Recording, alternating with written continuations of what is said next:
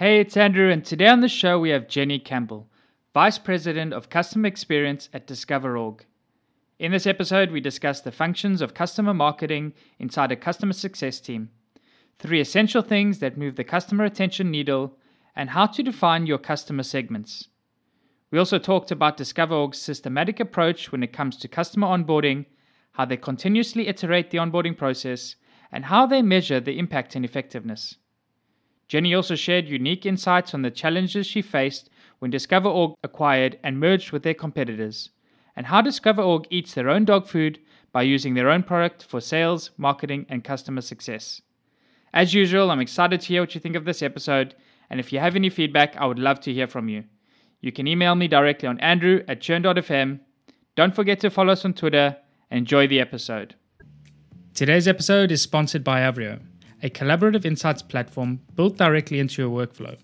With a browser extension and web app, Avrio provides a new way to capture and share data analysis, user research, and learnings directly in context with your team. From data dashboards, Google Slides, and Slack threads, to inside of apps and team members' heads, Avrio captures all of your insights and creates a single source of truth. Visit avrio dot com to learn how you can maximize your team's collective knowledge with Avrio. How do you build a habit-forming product? You need to invest. And you saw these, these different... You don't just gun for revenue in the door. This is Churn dot f m, the podcast for subscription economy pros.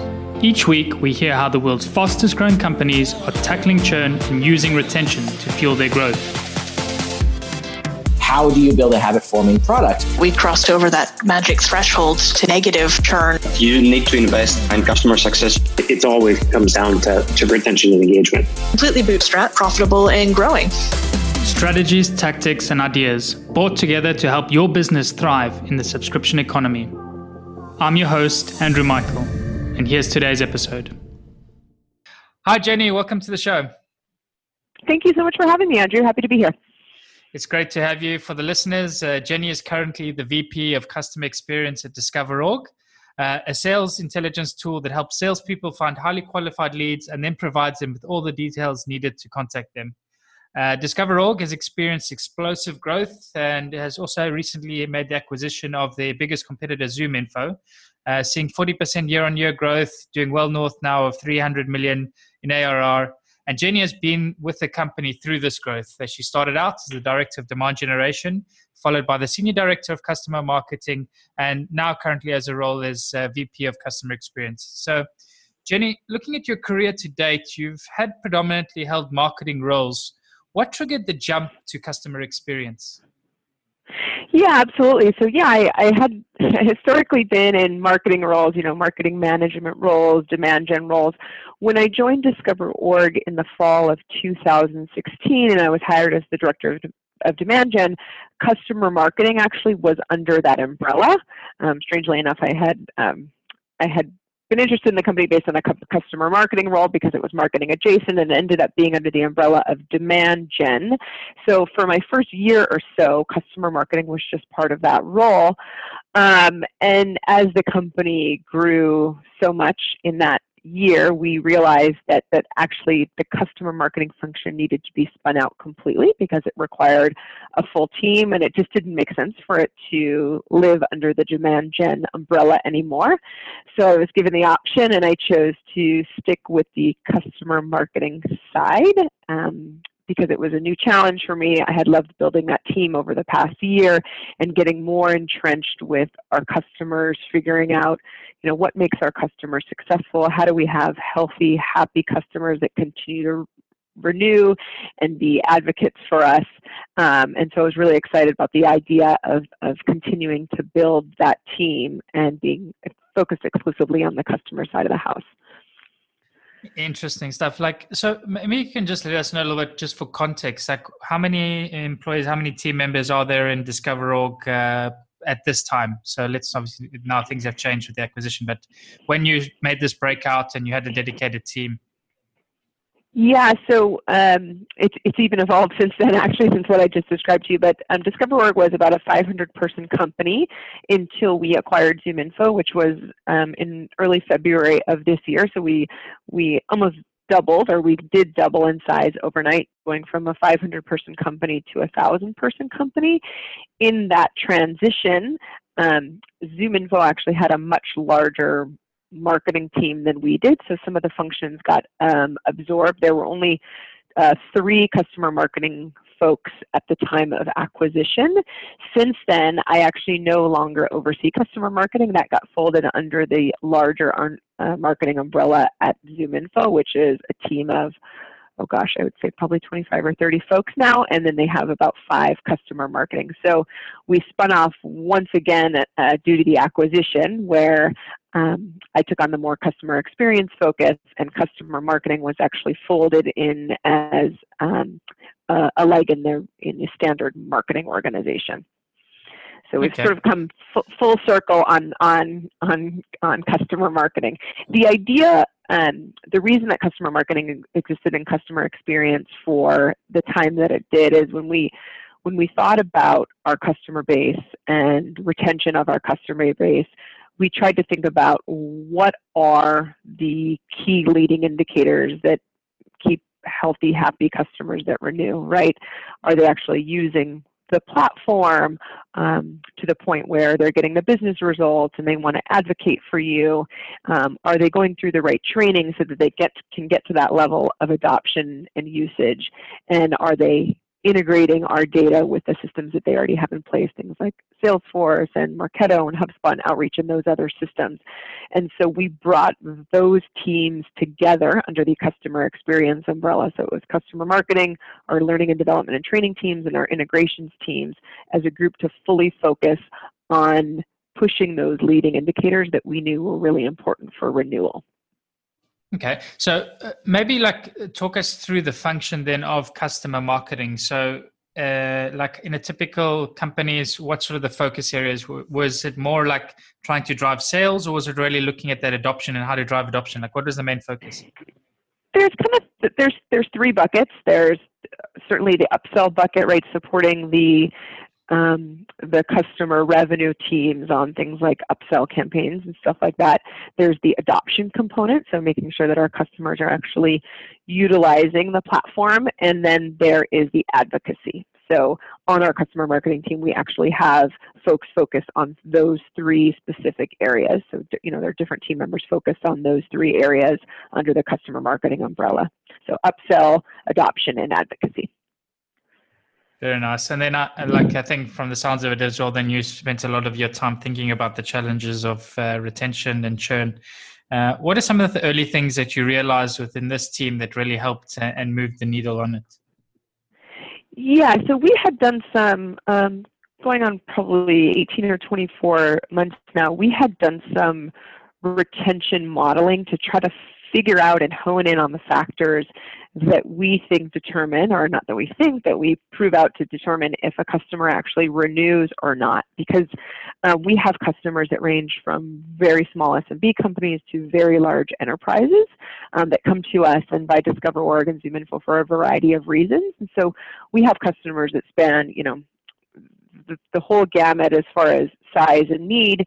And And when we were looking at those customers, we were we were realizing that they they retain at different rates, and there are factors that could determine how they retain um, for each of those segments. And so we started looking at some of the um, the what we now call leading indicators of whether we think a company of a certain size is likely to renew or not. And the three things that really rose, well, two things really in particular that should not be a surprise to anyone, right? Usage and adoption. Are they actually using using the platform? So, you know, are all of their, you know, if they if they purchased one hundred user licenses, how many of those one hundred users are actually logging in on a regular basis and doing activities and exporting data and, and things like that? And then the other thing that was also very, um, that was revealed that should not be surprising is, are they integrated? So, you know, we have a Salesforce native application. So are they using that native application? Do they have our data running through their other go-to-market systems, Marketo, HubSpot, Outreach, those types of systems? And if so, of course, those those customers that did that were were much were much stickier. Um, And so, and then we also knew that customers that had gone through training and onboarding in an ideal way ultimately ended up having more usage and adoption.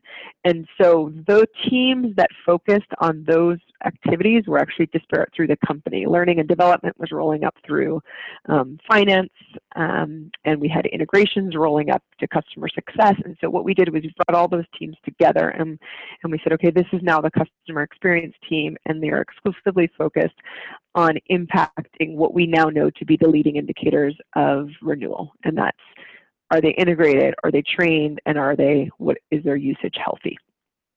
Very nice. And so you did that uh, sort of analysis, uh, taking a look back at it. You said it was about twelve to eighteen months, uh, or was it yeah. longer than that? Yeah.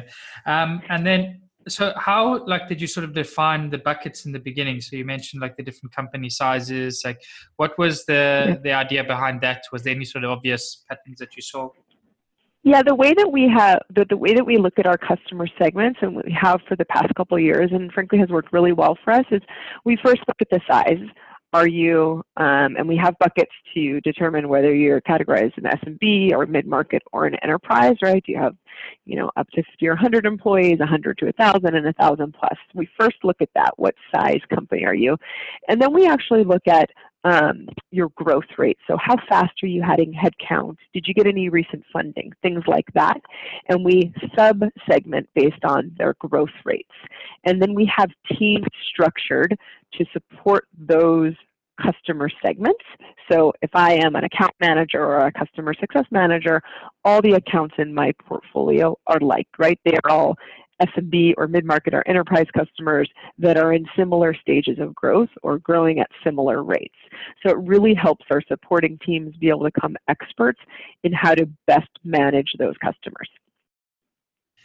And then within those sort of segments, do you go any like more granular? Do you try and take a look at the different types of roles? Do you see like any specific, I'd imagine as well, like particularly any company account with more salespeople might be a little bit more of a stickier use case or? Absolutely. Absolutely. So our customers within those segments and sub-segments, to your point, have different use cases. In some cases, um, they're using us on their sales teams, um, and even that has a bunch of different ways that they might be using, right? They might just have some field salespeople that are out in the field and need company and contact data sort of on the fly, or they might be needing data to drive um, you know, inside sales activity or, or managing inbound and outbound. So we have Um, we look at what is their use case, right? Are they a sales user or are they a marketing users, um, or a marketing use case, I should say. So if a marketing department is using us, their use case is much different, right? They're building out campaigns and using us for their lead gen activities. They might be keeping their marketing automation systems clean with our data, so their use case is different. And then we actually have a lot of um, H R and recruiting use cases as well. So companies, um, you know, internal recruiting departments or even um, agencies that are using our data to actually find and place candidates. And so we have to um, we have to be able to service all those customers. This is where customer marketing team really comes in to help us support, right, developing best practices for each of those use cases so that we can best help our customers get the most out of the data. Very nice. So uh, maybe you could walk us through that in a little bit more detail. So you said, let's take the segment where it's roughly one hundred licenses. Like, what would a typical onboarding process look like for a company of that size where you're trying to onboard one hundred uh, people onto the organization? Like, what would your typical uh, team be doing? What are some of the activities you try to be run with these customers to try to get them integrated and uh, activated? Absolutely. Absolutely. So um, our sales cycle, depending, can, can be relatively short. We do try to collect as much information as we can during the sales cycle around certainly, you know, use case, what does your tech stack look like? Um, my teams really kick into place the second the deal is sold. So if we think about, I'll walk you through kind of our, our optimal onboarding for um, a customer that has just purchased one hundred licenses, and maybe they're, you know, they're a sales group, um, and so they want to use this for sales purposes. So um, the new business side of the house, so think about a typical account executive actually closes the deal um, literally immediately. So, you know, within the hour, they are introduced to a customer success manager that from that point on is their main point of contact. So you are now a customer. They get a call from a the customer success manager, usually within ten or fifteen minutes, to, you know, welcome them to the DiscoverOrg ZoomInfo family and start to talk them through what onboarding looks like. They may have had some preview of that during the, the sales process, but you can imagine, you know, salespeople, they want to get the deal closed. They probably don't spend a ton of time talking about what the onboarding process looks like unless, unless the customer has asked for it. So we try to make it really clear for the customer the second they come on board, this is what this, what this is going to look like. We start with a kickoff call. And this is usually with just our main points of contact at the customer. So sometimes that's one person, right? It could be the V P of sales, or it could be a, a handful um, of folks. And we spend an hour going through things with the customer, things like, um, you know, what are their business goals? What are they trying to accomplish? Why did they buy DiscoverOrg in the first place? Some of them might say, you know, our conversion rates are low, or, you know, our S D Rs are only setting ten demos a day and we need them to be setting thirty demos a day, whatever those business objectives are. So we kind of walk through that. We walk through, what does your tech stack look like? What tools are you using? Do you use Salesforce? Do you use Marketo? Uh, we, we get an understanding of their tech stack, and we get an understanding of their use case, which teams are actually going to be using the service, and, you know, what are those teams trying to to accomplish? And we document and capture all that information. At the end of the kickoff call, we want to um, set them up with next steps. And the next steps for a customer of that size would be an integrations call with our integrations team. So we have a specialized, centralized team of integration folks, and they will get on the phone with that customer and help them do all the mapping in their Salesforce or set up their Marketo to get them integrated if they have something in their tech stack that we actually integrate with. And then as soon as that's complete, they go through training. So we have a learning and development team that is also broken out based on segments. So, um, you know, if you are a mid-market customer, you end up with a mid-market training team um, that handles your onboarding and training. So at that point, all the users are invited to a live training session um, where the learning and development manager would actually walk through, you know, this is how you use a platform. I know this is what you're actually trying to accomplish in the platform, and shows them, you know, kind of the, the nuts and bolts really um, in that first hour as a starting point, so that almost immediately our customers can be up and running. In fact, when a customer gets signed, their users can be provisioned in within a couple of hours. So, you know, as soon as we, we get the completed agreement, we go ahead and provision that customer so that their users can start accessing the platform. Maybe a couple days later until they actually get trained and feel comfortable using it, but we, we try to get customers up and running as soon as possible. We do have a goal for our internal teams of getting every customer onboarded within thirty days, which means they had a kickoff call, they got integrated, they went through training, and they have, they have achieved some basic um, you know, some basic usage patterns, I would say.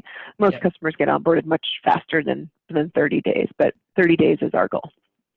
And any specific reason why you, you selected thirty days as the goal? Or? Um, we find that most of our customers, you know, they want to get up and running as soon as possible. It helps keep everybody on track. You know, we're, we're starting to look at metrics like, you know, what is their, you know, speed and time to adoption and value. One of the things that we're really trying to focus on lately is, well, we've all has, but we have a renewed focus on it, is just, you know, really understanding Uh, what our customers are expecting to get from their investment and helping them get there as soon as possible. So when I said in the kickoff call, we, we really dive into, you know, what are your business goals and objectives? Our customer success team is constantly circling back on those to make sure that everything is, is in place and on track for them to actually achieve that. And part of that means that we want to get them up and running and using the platform as soon as possible.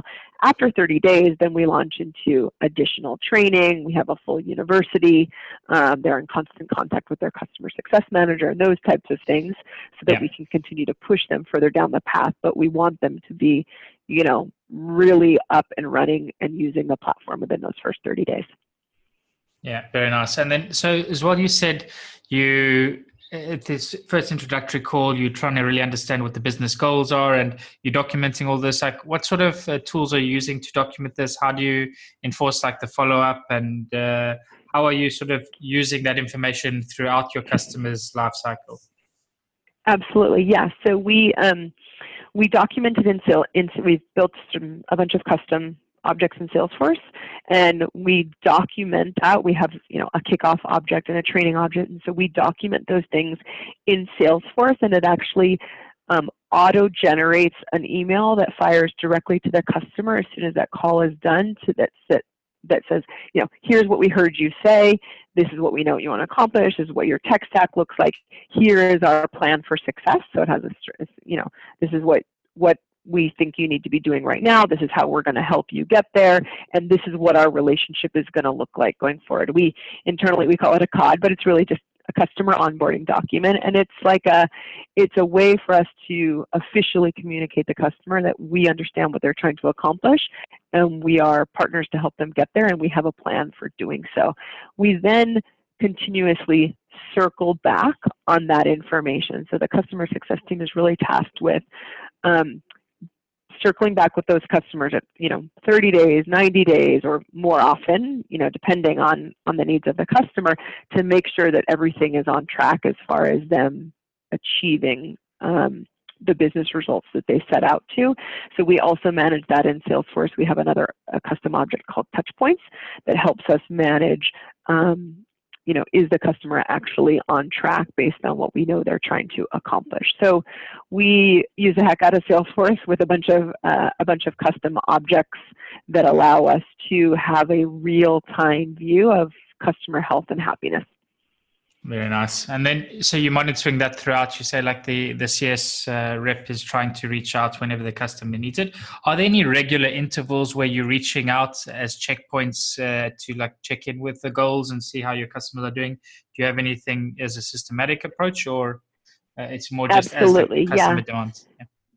Um, absolutely, yeah. So we, we, we strive for some some set touch points. Obviously, in addition to those touch points, there might be others, but um, a couple of them are things like, as soon as they complete training, right? We we need to check in with them to make sure, okay, how was training? Did you get what you needed from training? Did all your users get trained? If not, let's make sure that we get those users trained. So there's initial sort of some checkpoints that occur in onboarding, or call it the first thirty days. Sometimes training takes place in the first seven days. So we want to make sure they got everything out, um, everything they needed from training.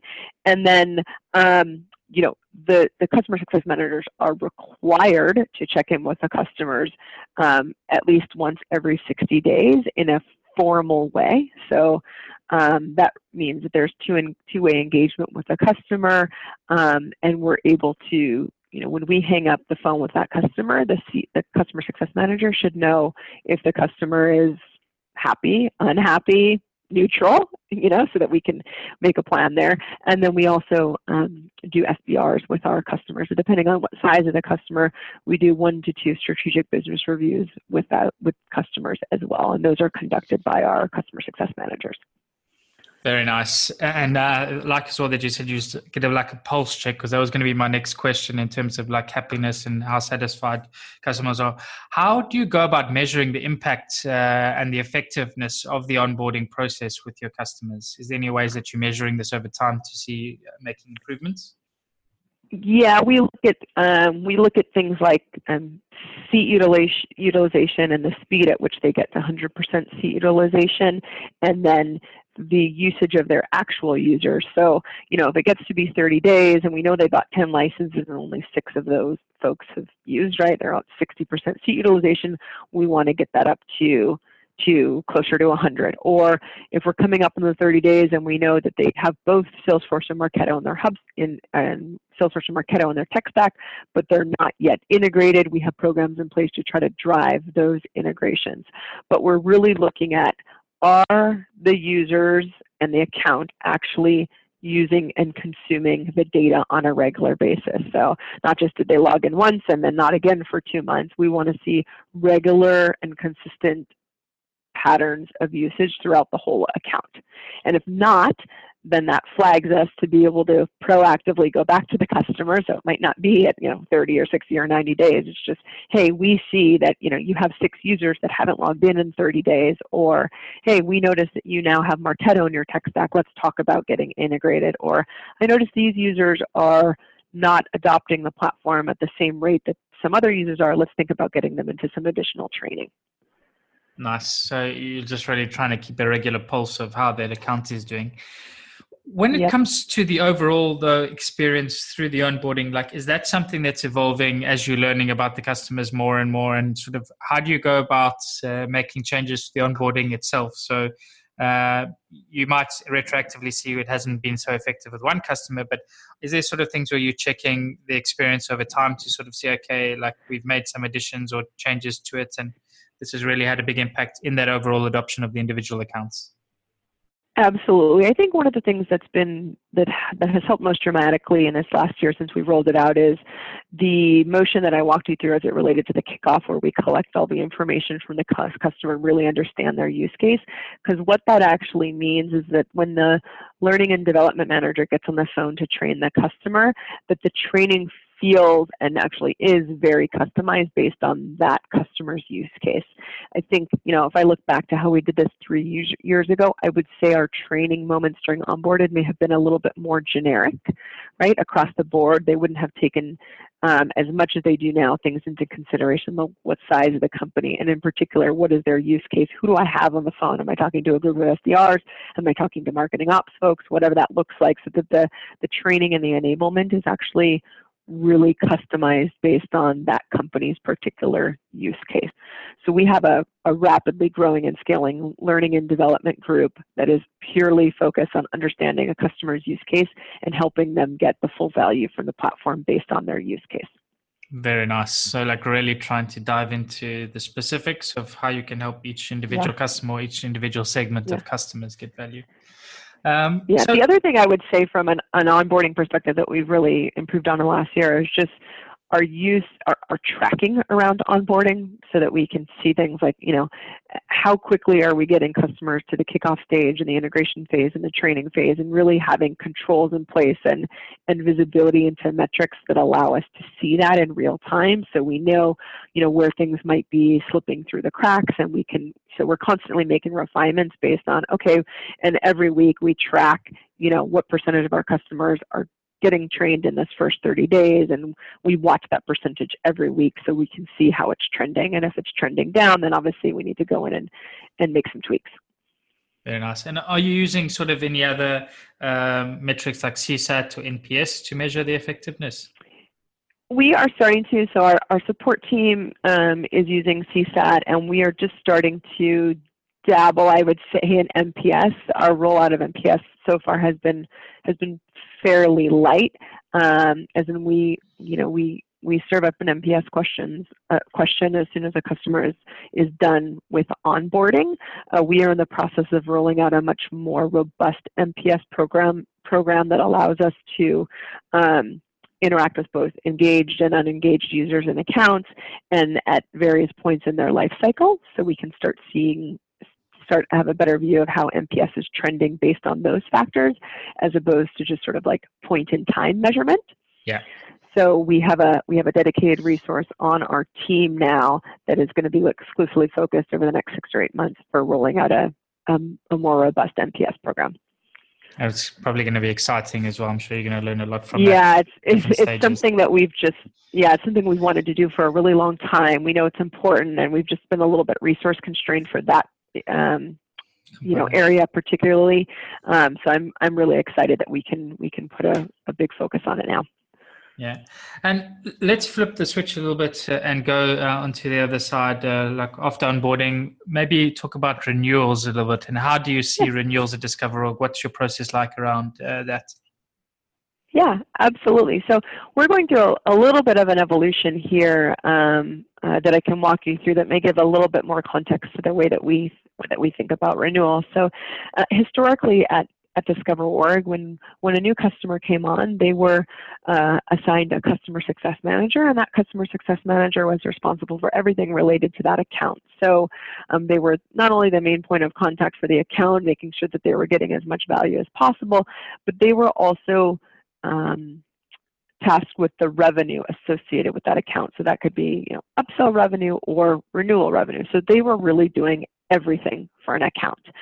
Um, and when we acquired ZoomInfo back in February, they had been operating under a slightly different model for six or so months. And their model was, was that when a customer came on board, they were given a customer success manager, and that that person was truly a customer success manager. So they were not revenue focused at all. They do not carry quotas, nothing like that. They were strictly focused on helping the customer achieve the business results that they wanted to achieve. And then they had a layer of account managers that were more revenue focused, almost like an A E would be, right? Identifying upsell opportunities and then handling renewal transactions and, and, and getting customers to renew. We are in the process of applying that model company-wide now. So actually, starting next Monday, Monday, we're launching a new model where when customers go come on board, they will be given a customer success manager, and then there will be a layer of account managers that are focused on revenue. So our customer success managers are focused exclusively on customer health and, interestingly enough, logo logo renewal, and the account managers are focused on net retention. Makes a lot of sense, and something that's come up as well in the podcast, a few other companies. I think we spoke to uh, Keep Truckin' uh, recently as well, who had a yeah. similar approach where uh, really trying to preserve the relationship between the customer success manager yeah. and uh, their company, and then really having that yeah. sort of key focus on revenue. Um, what we found was, you know, is that when we had, so you know, we're a fast-growing company. When we had one team of, of resources managing our accounts that were in charge, you know, also tasked with revenue, our net retention numbers have always been really, really strong. And what that was actually masking a little bit that we didn't see up until about twelve or eighteen months ago was that even though our net retention, so financially everything was really strong, our logo renewal rates had been pretty flat for a couple of years. They were going down, but they had been pretty flat.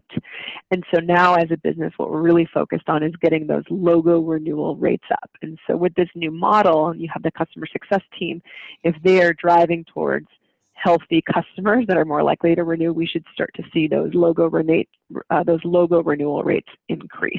And so you just have two teams focused on those two different metrics. Yeah, I really like that. And it, it's it's almost like a really clear distinction in terms of when you're thinking about churn or retention, having that separation between like a sales, more salesy role and a more customer success role uh, between logo and uh, M R R retention. Uh, it, yeah. it really gives you a clear picture in terms of like what they're trying to achieve as uh, team members. Absolutely. And I will say, you know, at DiscoverOrg, we have always prided ourselves on being a fairly lean, mean organization and running hyper efficiently. And so when we first acquired ZoomInfo and we saw that they had this customer success and account manager role, um, we weren't, to be honest, totally uh, open to it at first because it, it's obviously not as efficient, right? You have more bodies bodies managing every account.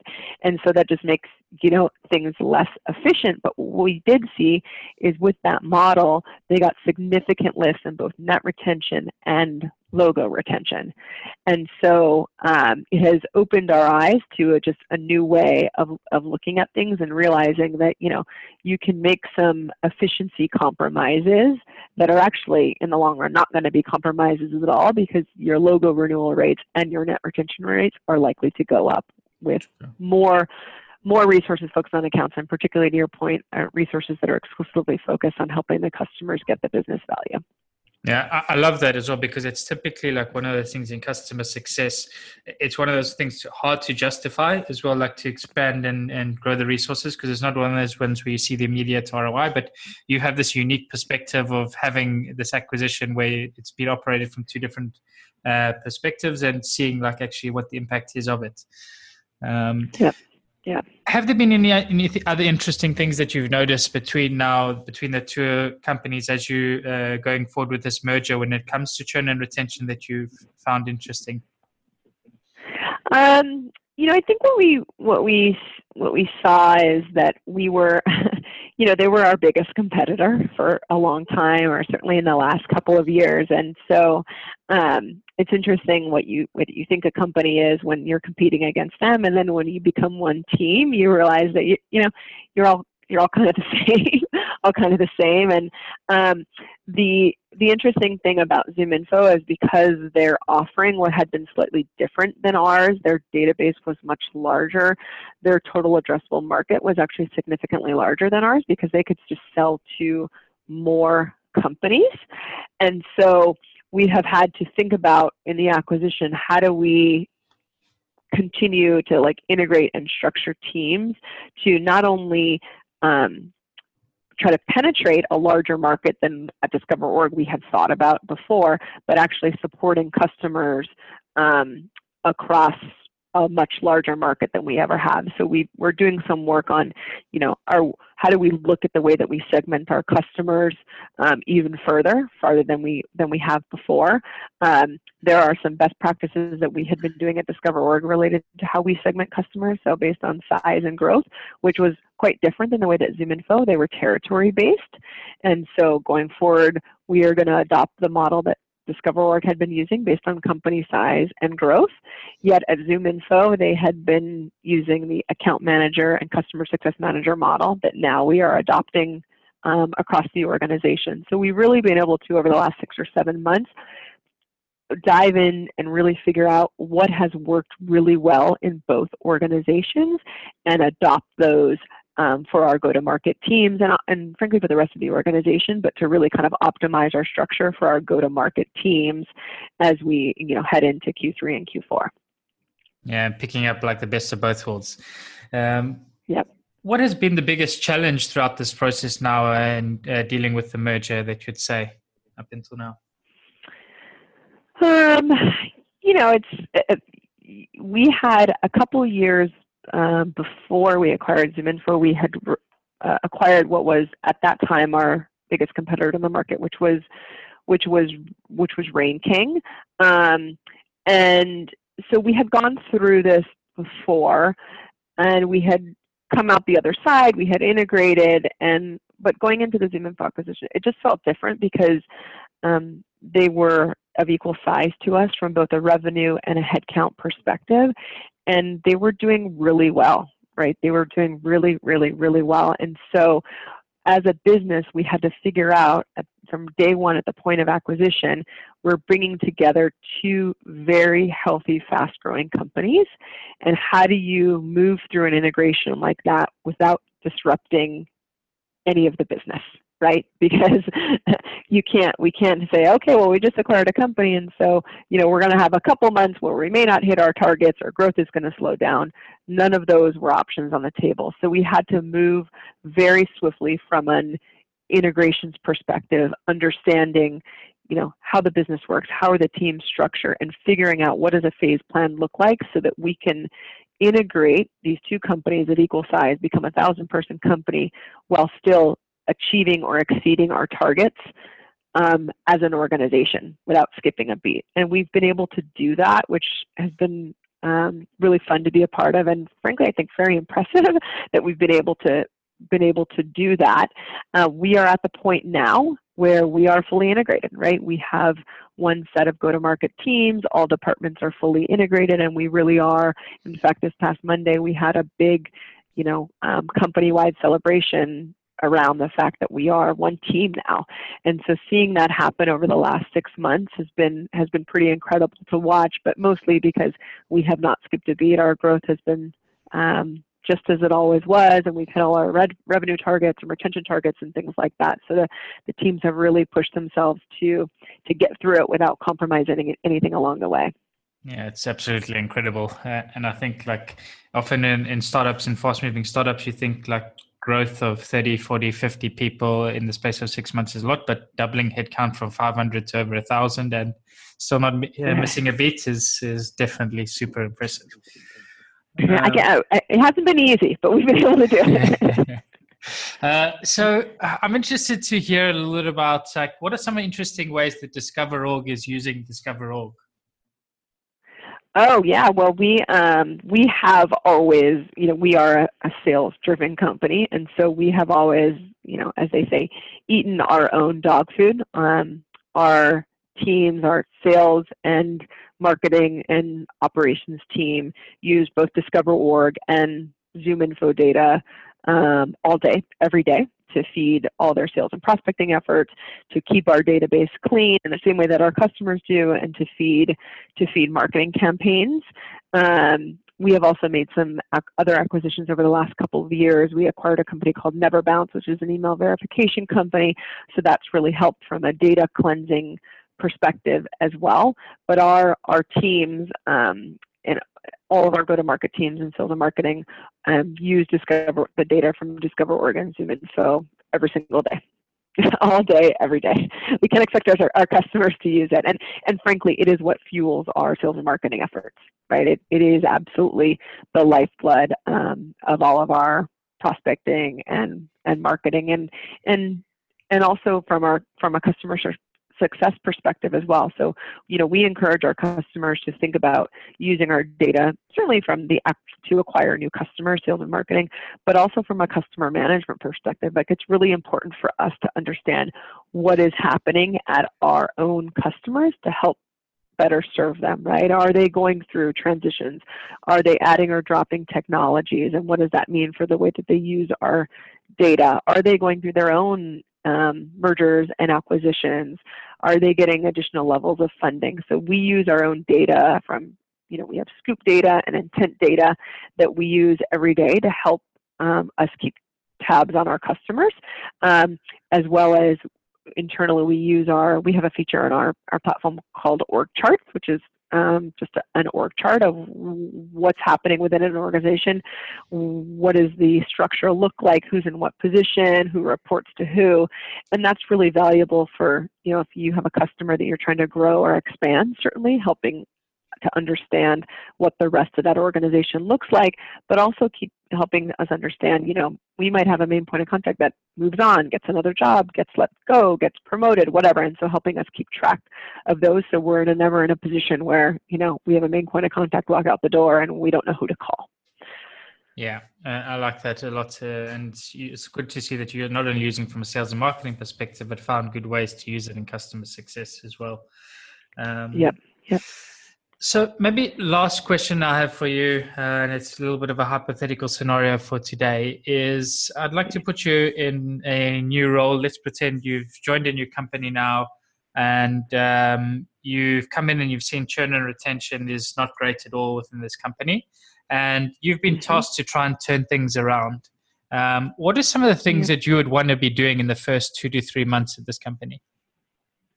I think the very first step is understanding who your customers are, really understanding who their customers are, and then starting to look at what drives a customer's, you know, in your customers, what is driving a customer to stay or go or spend more, right? To start to really understand what are the leading indicators. You know, the customers that tend to leave look a certain way or have signs. You know, customers give us signals all the time, right? They give us signals that are just, um, you know, we, we know just based on before a customer even engages with our platform, we know based on a couple factors what their likelihood to renew at the end of the first year is, right? Now, the other factors get on. So really understanding who are who are your customers, and then diving into what what are those signals that the customers send us along the way that help us understand how healthy they are, how happy they are, and how likelihood they are to renew. And then you just kind of double down on those findings, right? You build you build teams and you structure teams and you you try to find insights that help you manage those customers along the way so that you can you understand when you see a signal that's a not, not a good one, and you have teams in place to be able to try to change the outcome. And then you also understand what makes a really healthy, happy customer, and you build teams and programs to get more customers into that bucket. But I think what happens, and we were in this position a couple of years ago, is we just look at stats at the end of the year and we're like, gosh, our retention rates for our S M B segment are not great. And then you spend a bunch of time diagnosing that. We just have sped up that cycle, and we do all of that in real time now. So we do it every single month. We we we look at our stats, and we look at how our leading indicators every single month um, did or did not help us determine what those final outcomes at the end of the month were going to be. And then we make real-time adjustments to the programs and the teams um, that are part of that. So it's it for us, it's It's data, data, data. We really, really have to understand. And I would do the same thing if I went to any other company. I would start to dive in and understand all the customers as best as possible. That's customers that are with you and customers that are no longer with you. Try to start to understand what those leading indicators are. And then you and then you just you build teams. And you know, for us, it's it's optimization. We change stuff all the time. We are not afraid to pivot, to change, to evolve, to optimize based on real-time findings. And we move really fast, so we have to be nimble enough to do that. But I think, you know, if we were a a slower organization, we would, oh, this is interesting. And then six months later, you sort of do something about it. We pretty much operate in, in real time. And I think you need to be able to move fast to be able to impact those outcomes immediately. Absolutely. So yeah, definitely. So what you're saying as well is like really get to the, the bottom of uh, understanding who your users are, what the pain points are, and then moving really, really fast to change and uh, adapt and help serve them better. Uh, I mentioned yeah. before was the last question, but I had one more. Uh, I have one more yeah. for you now, but off the back of this as well is, uh, what is one thing that you wish you could do today, but you just haven't got to when it comes to trying to tackle churn and retention at your company, um, and maybe just your priorities or resources? But one thing that you that's on your radar that you want to be testing, you want to be trying out, but you just haven't got around to yet. Um, well, I would say that was my wish, but my wish is about to come true because my wish has been for a long time to, to, to go to market with this structure that I have been describing, where you have customer success managers that are focused solely on helping customers achieve their, their business results. And that wish is coming true for me because we are in the process of launching that model, and I'm, I'm, I'm going to be lucky enough to lead the, the customer success organization, um, as part of that.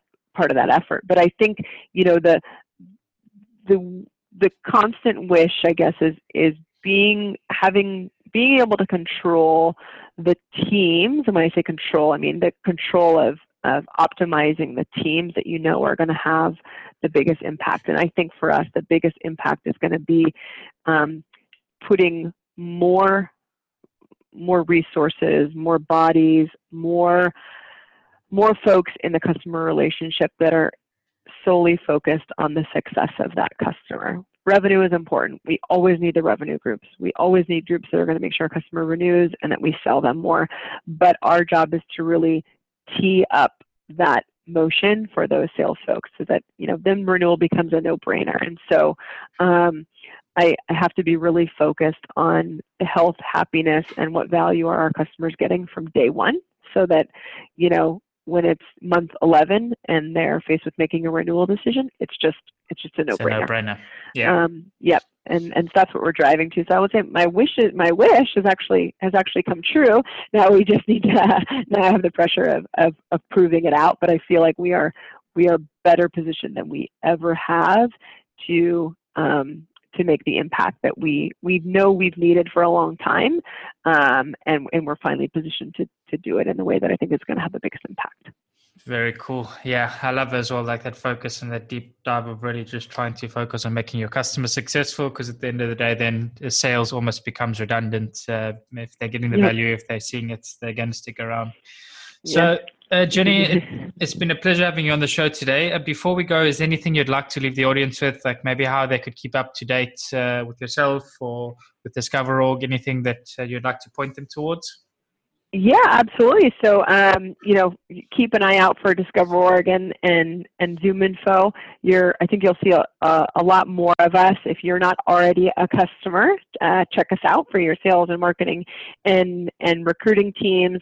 I personally, I love just kind of talking about churn and retention and customer experience. So, you know, I love to make connections on LinkedIn. I'm Jenny Campbell on LinkedIn, and, um, I, I, I love talking to people, uh, other people in the space, and sharing ideas. So please r- reach out to me, and I'd love to have those conversations. Awesome. Well, thanks very much for joining today, Jenny. It's been really a pleasure to hear uh, how things are going over at DiscoverOrg, the explosive growth that you've seen, and how you're managing uh, to continue that growth now during this big merger, and really having that core focus around your customer and uh, on their success. So I thank you. I wish you best of luck now as you go forward, and uh, as your wishes are starting to come true. Uh, so best of luck. Thank you. Forward. Thank you so much, Andrew. Appreciate it. Thanks. Cheers. Bye-bye. Bye. And that's a wrap for the show today with me, Andrew Michael. I really hope you enjoyed it and you're able to pull out something valuable for your business. To keep up to date with Churn dot f m and be notified about new episodes, blog posts, and more, subscribe to our mailing list by visiting Churn dot f m. Also, don't forget to subscribe to our show on iTunes, Google Play, or wherever you listen to your podcasts. If you have any feedback, good or bad, I would love to hear from you, and you can provide your blunt, direct feedback by sending it to Andrew at churn dot f m. Lastly, but most importantly, if you enjoyed this episode, please share it and leave a review, as it really helps get the word out and grow the community. Thanks again for listening. See you again next week.